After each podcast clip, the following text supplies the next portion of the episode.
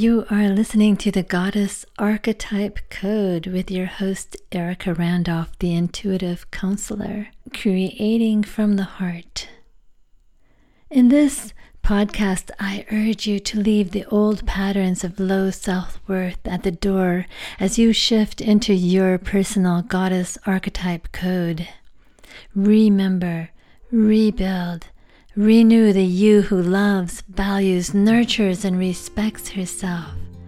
Shift into a woman who owns her voice and shares her message and vision with the world. Shame, guilt, and embarrassment free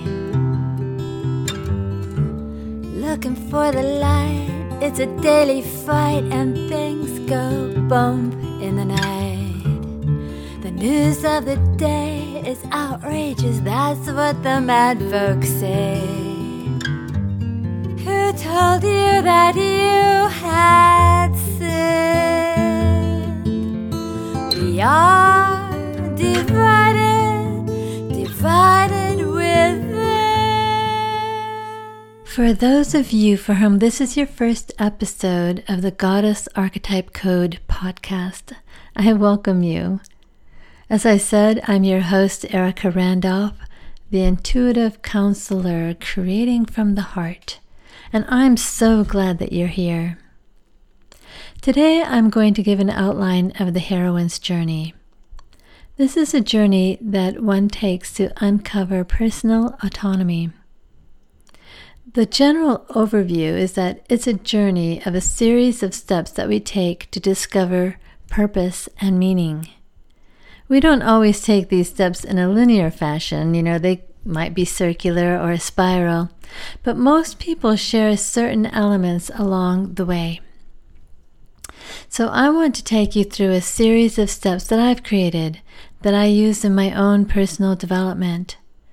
I also use these steps to help other women on their personal journey, their personal quest towards self actualization, to self knowledge, and to understanding their own purpose and the meaning they want to create in their life. So here's one way to look at the heroine's journey. The first step is the step of fitting in. This begins from the time we are born, usually till somewhere around early or mid adulthood. It's a time that we want to fit in. It's that time when we are learning about cultural expectations. It's a time when we are conforming to our family's expectations and the culture that we are growing up in. The second step usually involves some sort of an aha moment.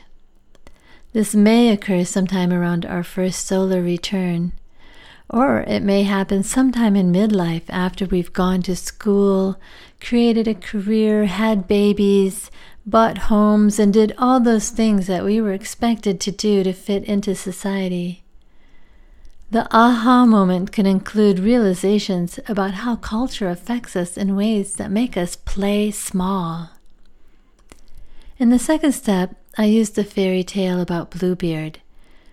This story, written around the 1600s, has been used as a cautionary tale for women. It tells them they should not be curious. But what is curiosity? It's an opening to our intu- intuition and understanding. By becoming curious, we educate ourselves, we explore our world, both inner and outer. And then we become aware and make realizations about reality if we've been curious. And these realizations are not always pretty. Moving on to the third step. In this step, we have been curious and noticed that things are not always what they seem. Curiosity begins to open our eyes, and we become more aware, and we begin to notice that there is both a dark and a light side to our world we begin to see and notice the shadow side, both of ourselves and of others, and in others. We may descend into what can be called the dark night of the soul. We start to question culture. We question what we came here to do. We may even question what our purpose is. These questions lead us down into the shadowy world of the unknown the shadowy world into where we have stuffed all the parts of us needed to in order to fit in. In this third step, I often use the myth of Inanna, a Sumerian goddess who descended into the underworld to visit her sister. As she descended, she grappled with the existential questions of life. The fourth step includes wrestling with the shadow. It can include working through issues of the mother wound, and it deals with the internal pain, the internal wounding, and the surrendering to the shadow. The shadow is the pain of internal separation. We are separated from the parts of ourselves that we stuff to fit in. Our shadow parts sabotage us through triggers and take over out of fear, anger, and grief. Recognizing and getting to know the shadow triggers is the challenge of this dark place. The myth that I like to use with this step is of Ereshkigal. Ereshkigal suffers in the dark with loss and death and an annihilation of self.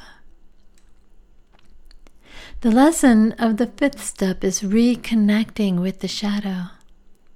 I like to use the myth of Psyche and Cupid.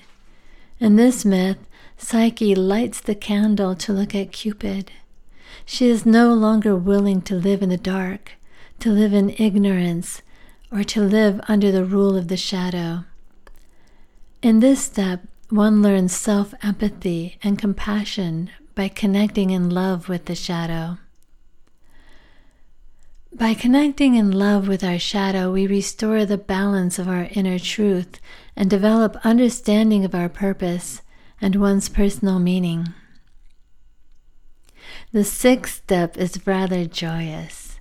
In this step, we connect with the physical and the emotional body. It is a time of reintegrating the shadow and of rebirthing one's essential self. We're deciding who and what and how we want to be is a time to explore possibilities made possible by this new and exciting integration. I often use the story of Medusa as a metaphor for reclaiming feminine power. I bet you'll be curious to find out about that, and that will be in a later episode. the next step is the seventh step. This is the step in which we come back into the world with our reconnected selves often there is pushback from our community or the world in general as this new person, this strong, integrated woman, is an unknown. And anything, of course, unknown or foreign is looked upon as not okay, different, and potentially dangerous.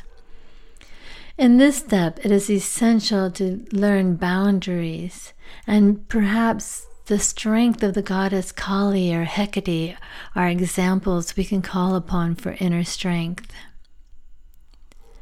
The last step is reintegration. In the eighth step, we move beyond the limitations and into a fullness of being. We are no longer willing to live small, and you craft your joy, express your truth, live with courage, and exercise your choice.